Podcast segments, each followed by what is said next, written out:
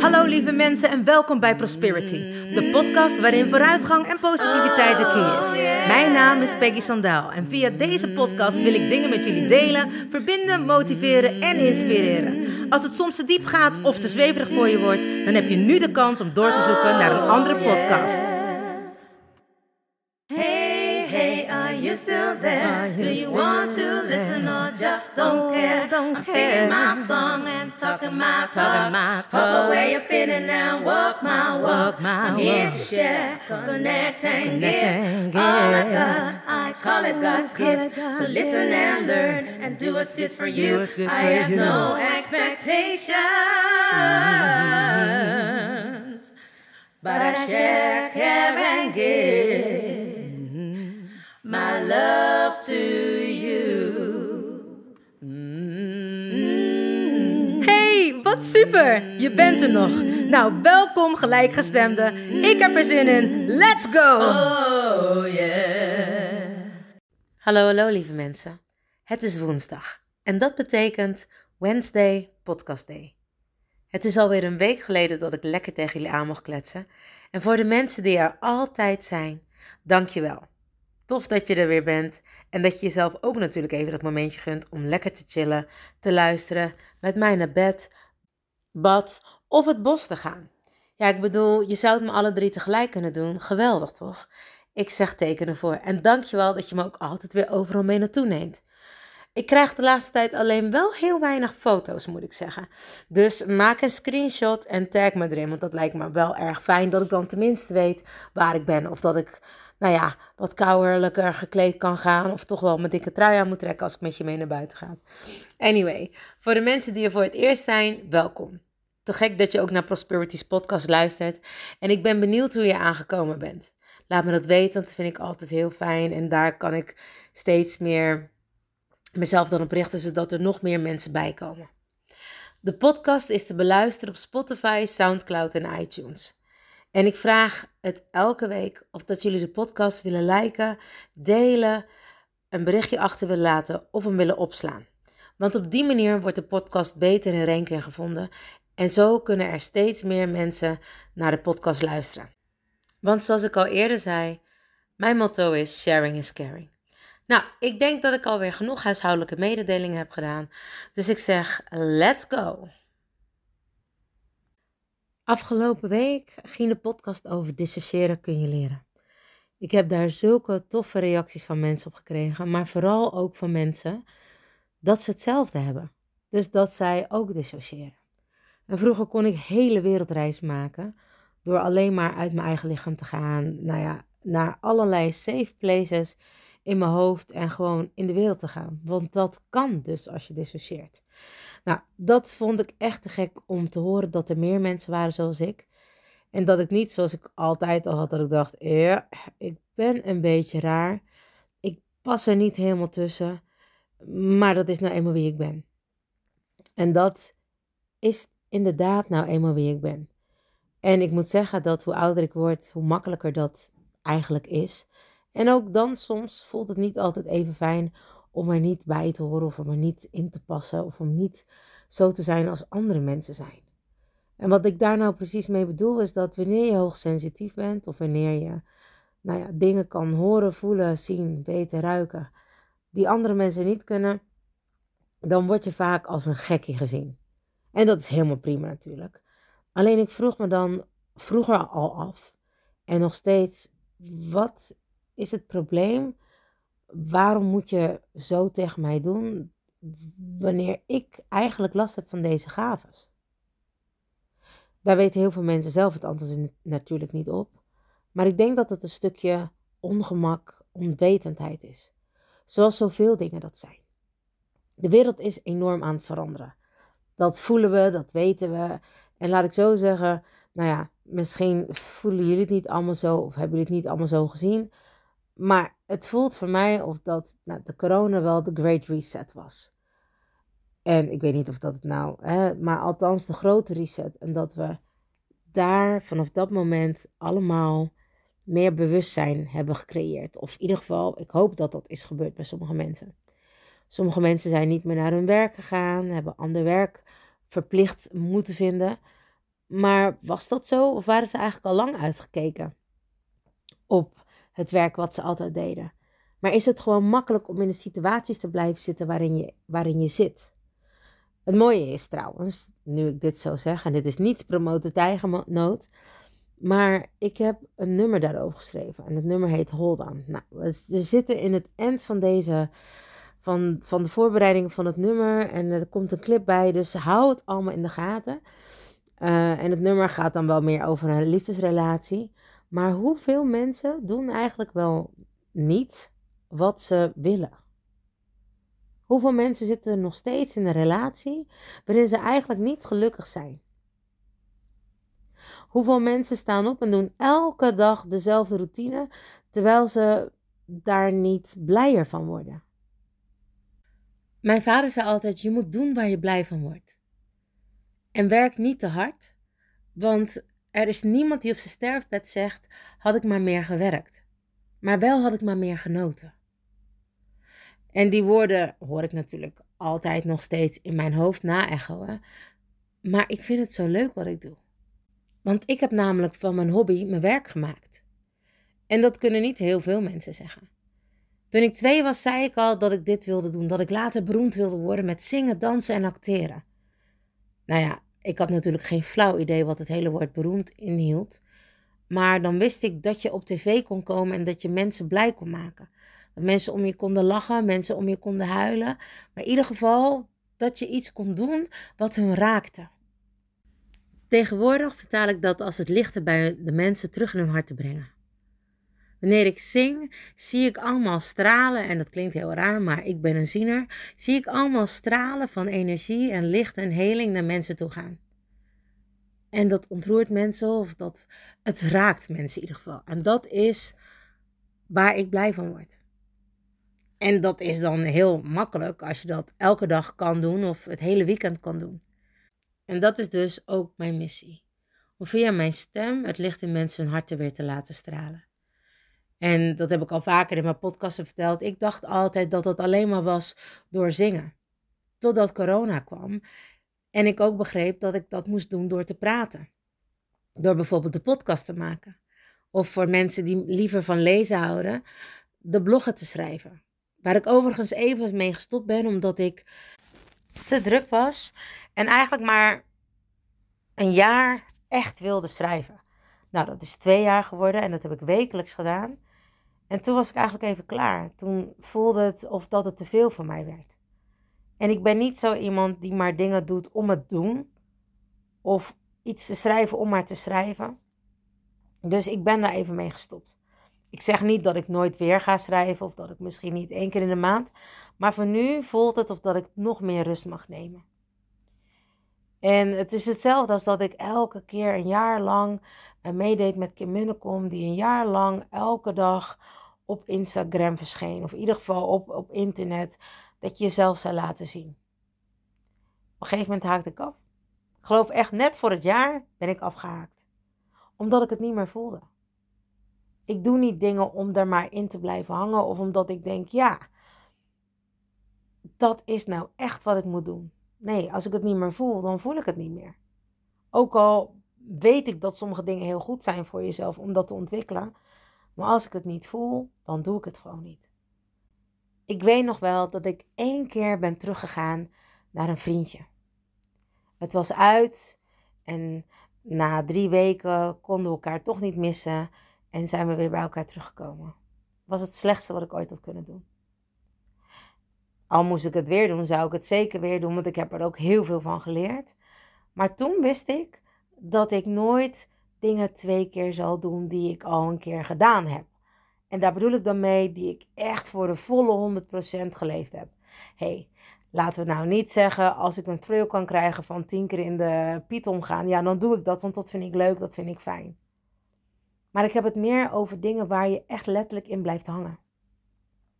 Ik kon heel goed en heel lang in relaties blijven hangen, omdat ik vroeger niet alleen wilde zijn.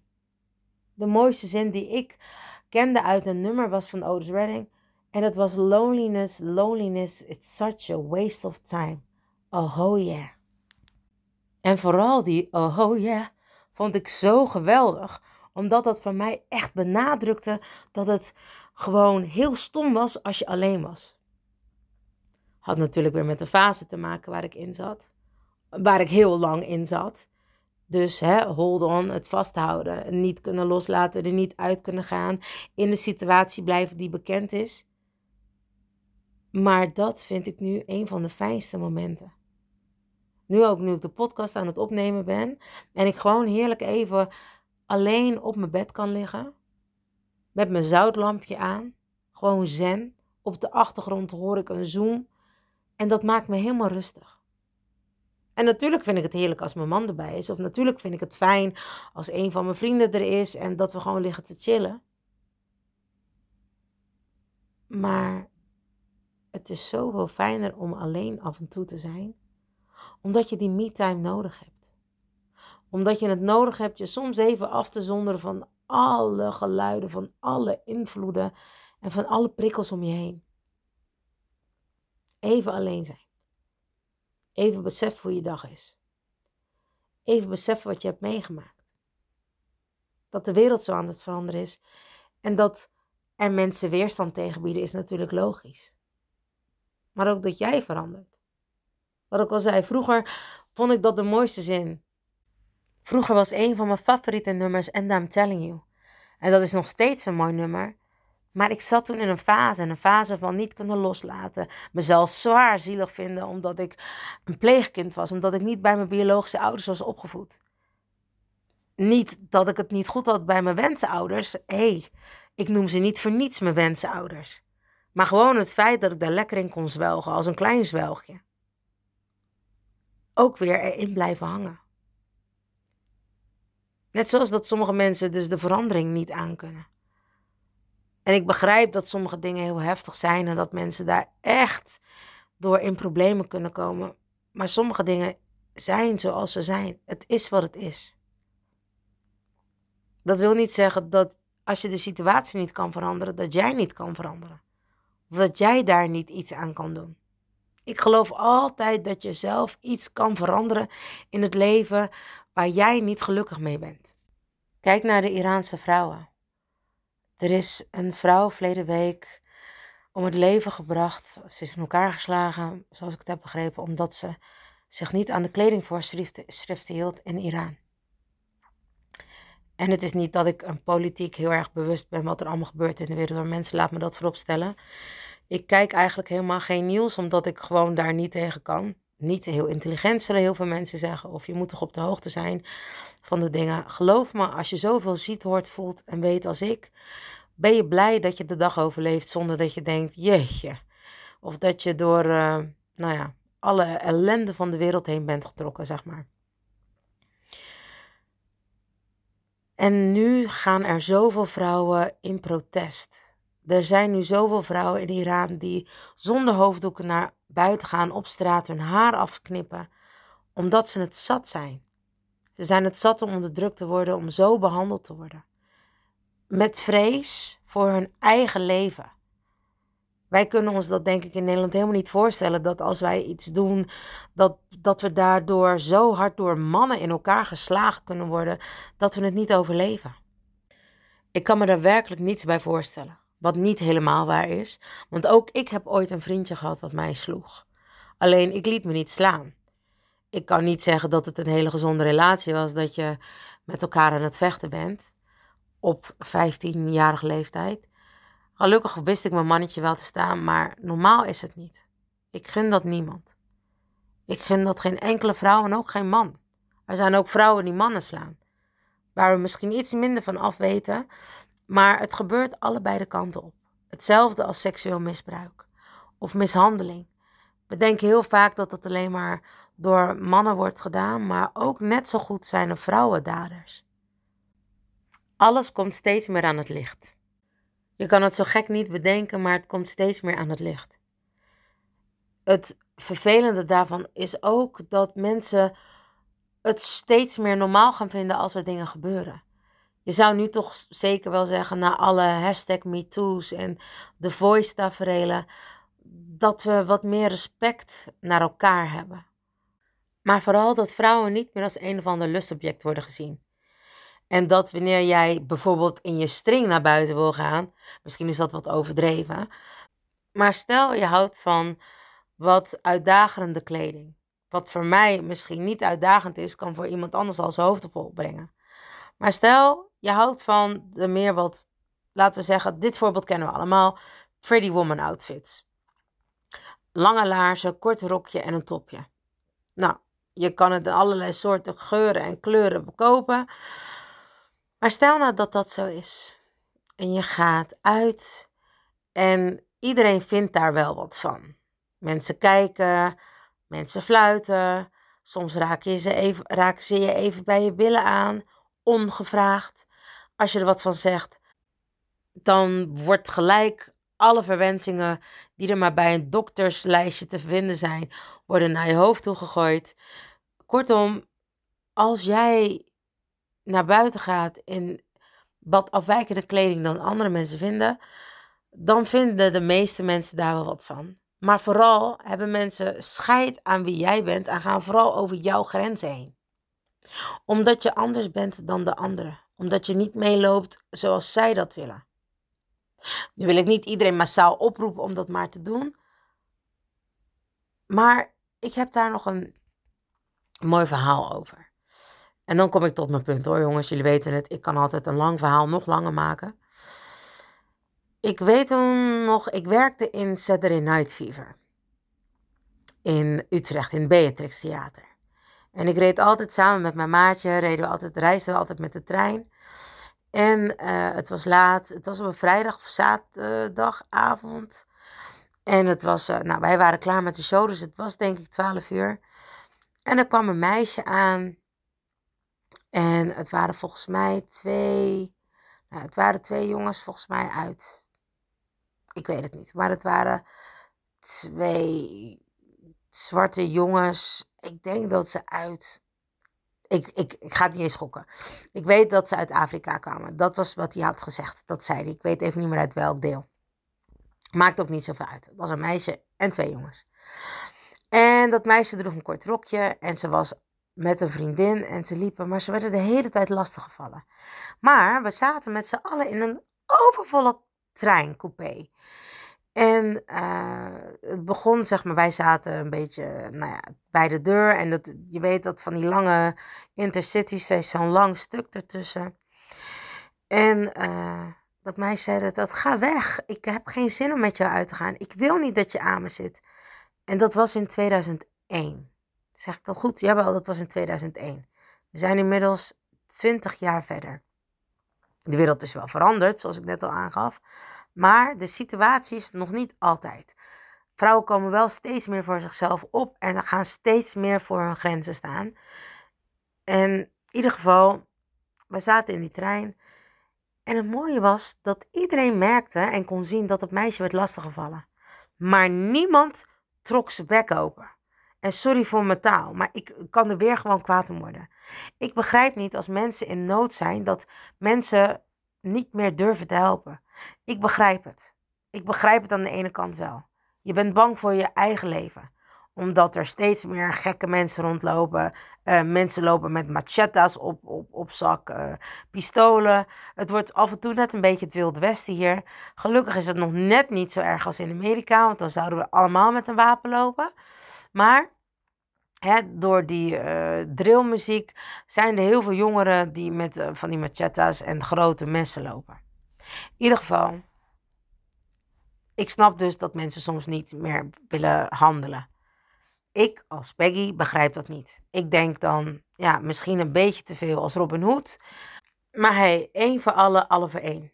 Ik vind dat je ten alle tijden mensen in nood moet helpen, indien je zelf kan. Laat ik daar dan wel voor opstellen dat je zelf veilig bent. En daarmee bedoel ik dan een beetje het principe van het vliegtuig het mondkapje op. Als je niet eerst bij jezelf het mondkapje opdoet, dan kan het zomaar zijn dat jij geen zuurstof meer hebt terwijl je iemand anders probeert te helpen. Oké, safety first. Misschien moet ik het zo zeggen. Als je het gevoel hebt dat je wel veilig bent en iemand kan helpen, dan vind ik dat je daar bijna toe verplicht bent.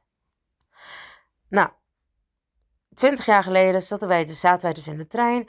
En ik riep dat meisje uiteindelijk met een vriendinnetje bij ons. Ze waren heel erg blij, want heel de trein zat vol.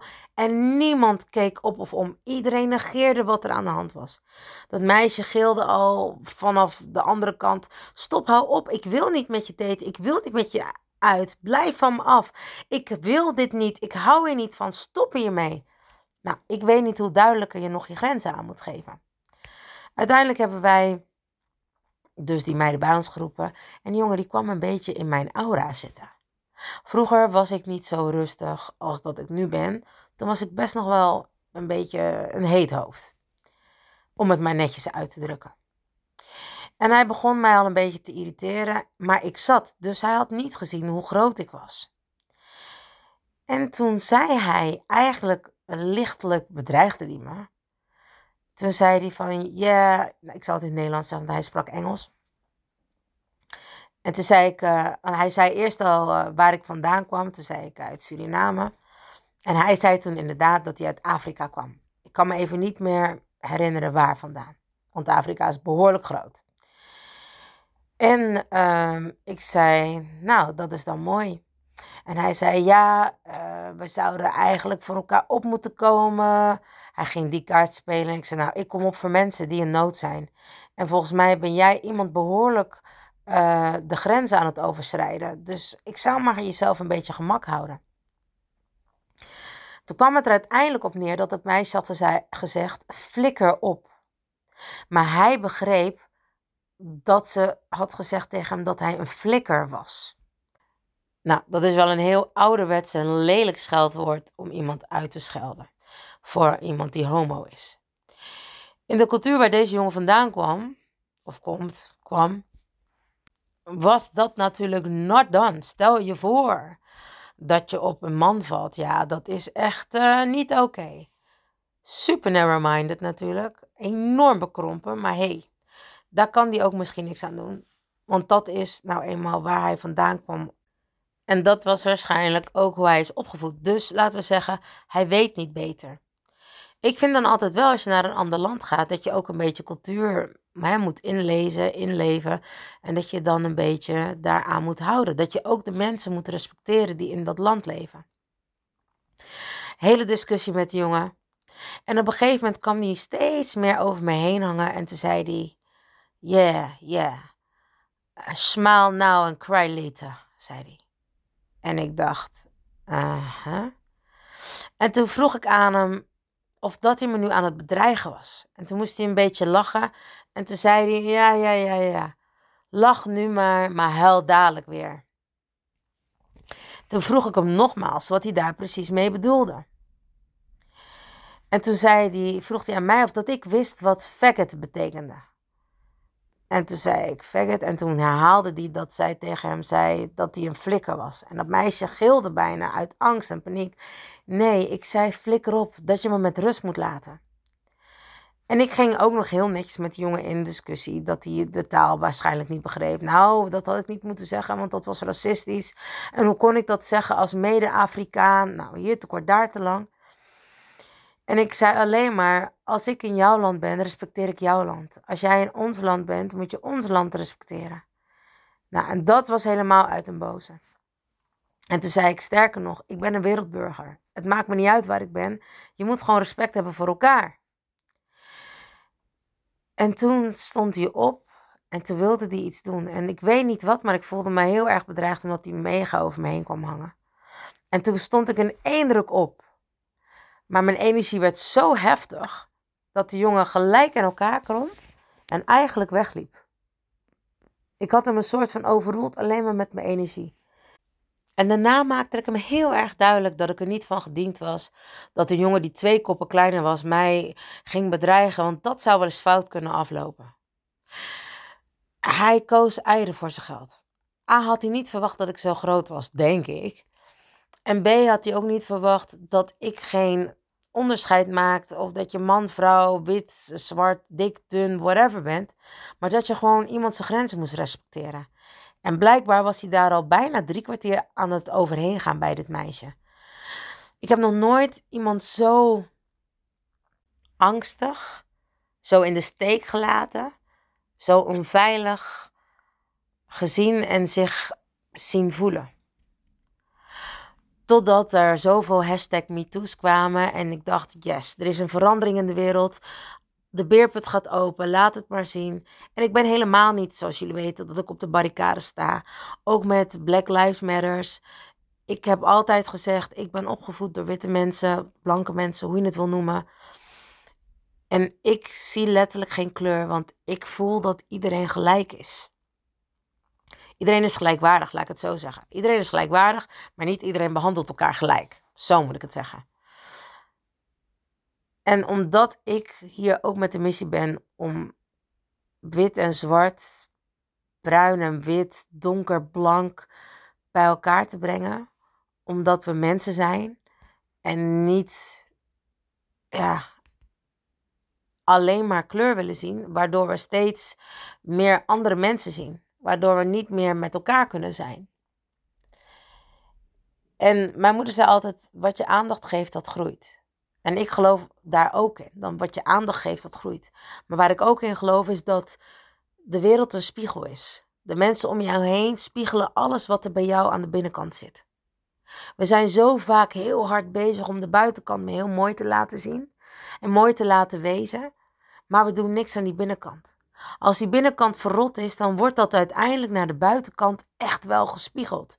Er gaat iemand zijn in je leven die jou dat spiegelt.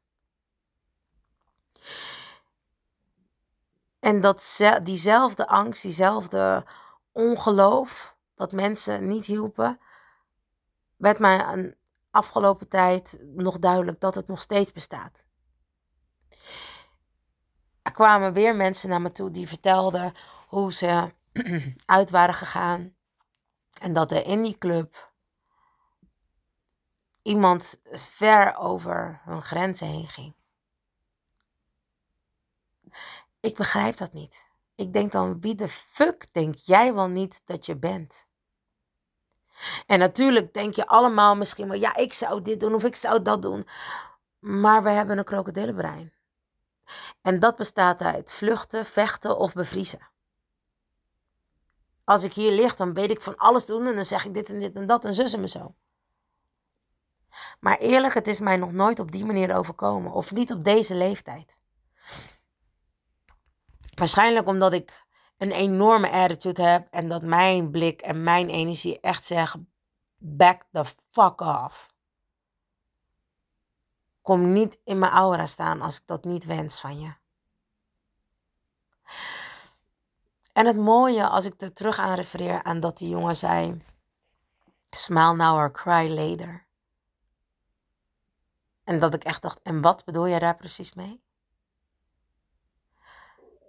dat mijn maatje zei: Weet je, het had ook zomaar slechter met ons kunnen aflopen. En toen zei ik: Maar dat zou me zo niet uitmaken.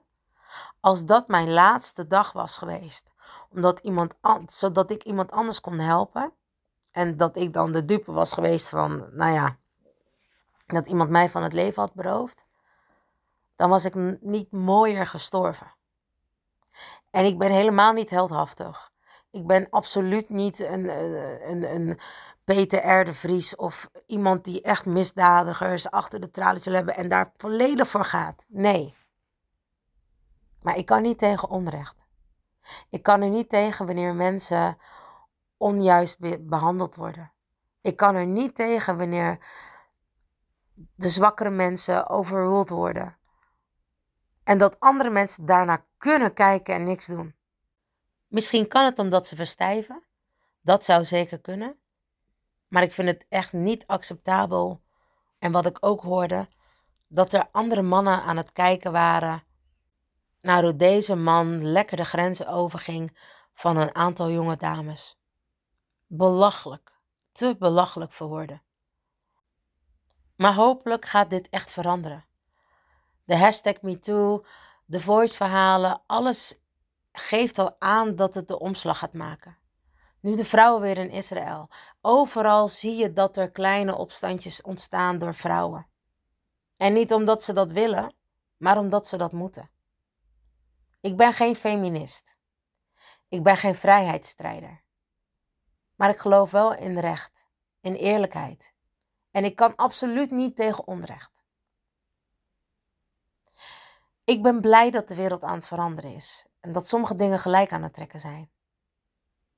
Dat we niet meer in paradoxen hoeven te leven, die er altijd wel zullen bestaan, maar dan in een positieve vorm.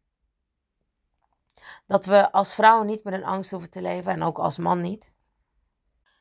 En dat jij mag zijn en dragen wie jij bent. Ik ben dankbaar voor de LHBTIQ plus community. Ik ben dankbaar voor zwart en wit. Ik ben dankbaar voor dat ik leer dat we mensen ongelijk mogen behandelen, omdat iedereen anders is. En het niet oké is als we elkaar allemaal op dezelfde manier behandelen, want iedereen is anders. En iedereen mag zijn wie die is. Maar laten we de wereld wel mooi maken, met elkaar. Laten we zorgen dat wanneer er iemand iets wordt aangedaan, dat je niet blijft staan en kijken. Laat ik het zo zeggen, als je niet bevriest. Probeer te gillen, probeer iets te doen. Zorg natuurlijk voor je eigen veiligheid.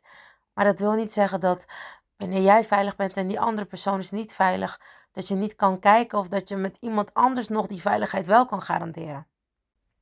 Ik ben dankbaar dat de wereld aan het veranderen is. En soms doet het pijn, omdat wanneer dingen veranderen, het altijd eerst naar een negatief positief moet gaan of naar een positief negatief. Het slaat altijd een beetje door.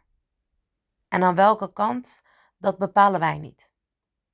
Maar wat we wel kunnen bepalen is dat het uiteindelijk weer gelijkwaardig wordt. Voor iedereen. Zodat we met elkaar in harmonie en balans kunnen leven. Want uiteindelijk is dat toch wat we allemaal willen. Toen wij jonger waren, waren onze ouders bang voor wat er voor ons te wachten staat.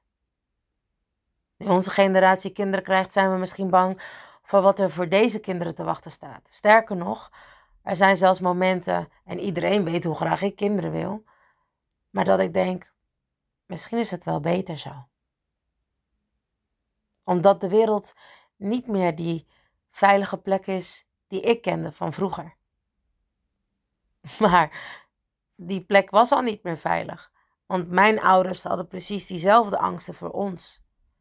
Voor mij en mijn broers. Maar ik denk, en ik wil erin blijven geloven, en noem me een idealist, maar dat we het met elkaar kunnen bereiken. Dat als we die meters even door laten slaan, we ze ook weer terug kunnen brengen naar een nulpunt. Dat we weer kunnen eiken. En ik ben niet van het teruggaan. En ik ben niet meer van in de situaties te blijven waar je eigenlijk niets te zoeken hebt. Maar ik ben wel van volhouden. Doorzetten en geloven dat het goed komt. Want laten we eerlijk zijn. Hoop doet leven. Lieve mensen, dankjewel weer voor het luisteren naar Prosperities podcast. Ik hoop dat je van de podcast genoten hebt en wil je vragen de podcast te delen, liken, een berichtje achter te laten of hem op te slaan. Mijn dank is groot. Blijf niet te lang hangen in situaties die niet goed voor je zijn, maar heb hoop. En vergeet niet van jezelf te houden. Je weet het, ik doe het sowieso. And remember, you are lucky. Lieve mensen, bedankt voor het luisteren naar Prosperity, de podcast met vooruitgang en positiviteit als de key. Heb je iets aan deze podcastaflevering gehad? Of denk je, ik ken vast iemand die er iets aan heeft? Deel dan alsjeblieft de podcast, want ik geloof in sharing is caring. Ben je geïnspireerd en of gemotiveerd? Tag me dan met een screenshot via Instagram, deel het op je story of andere social media. Vergeet me niet te volgen, zodat je op de hoogte blijft van alle podcastafleveringen. En ik zou het te gek vinden als je de podcastaflevering opzoekt op SoundCloud of Spotify en laat een berichtje achter. Hoe meer berichtjes, hoe beter de podcast naar voren komt. En zo kunnen we met z'n allen een mooi ripple effect maken. Nogmaals dank en vergeet niet van jezelf te houden. Dan doe ik het sowieso. I salute you with love and remember, we are lucky. Baby, you're so lucky. Honey, you are free. You just need to love yourself. That's all I wanna see. You're here to learn. You're here to shine. You're so radiant. Don't waste no time. Don't let nobody tell you what to do. Cause you are perfectly fine, and that's the truth. Baby, you're so lucky. Honey, you are free. You just need to love yourself, that's all I wanna see. Baby, you're so lucky. Honey, you are free. You just need to love yourself, that's all I wanna see. Baby, you're so lucky, lucky.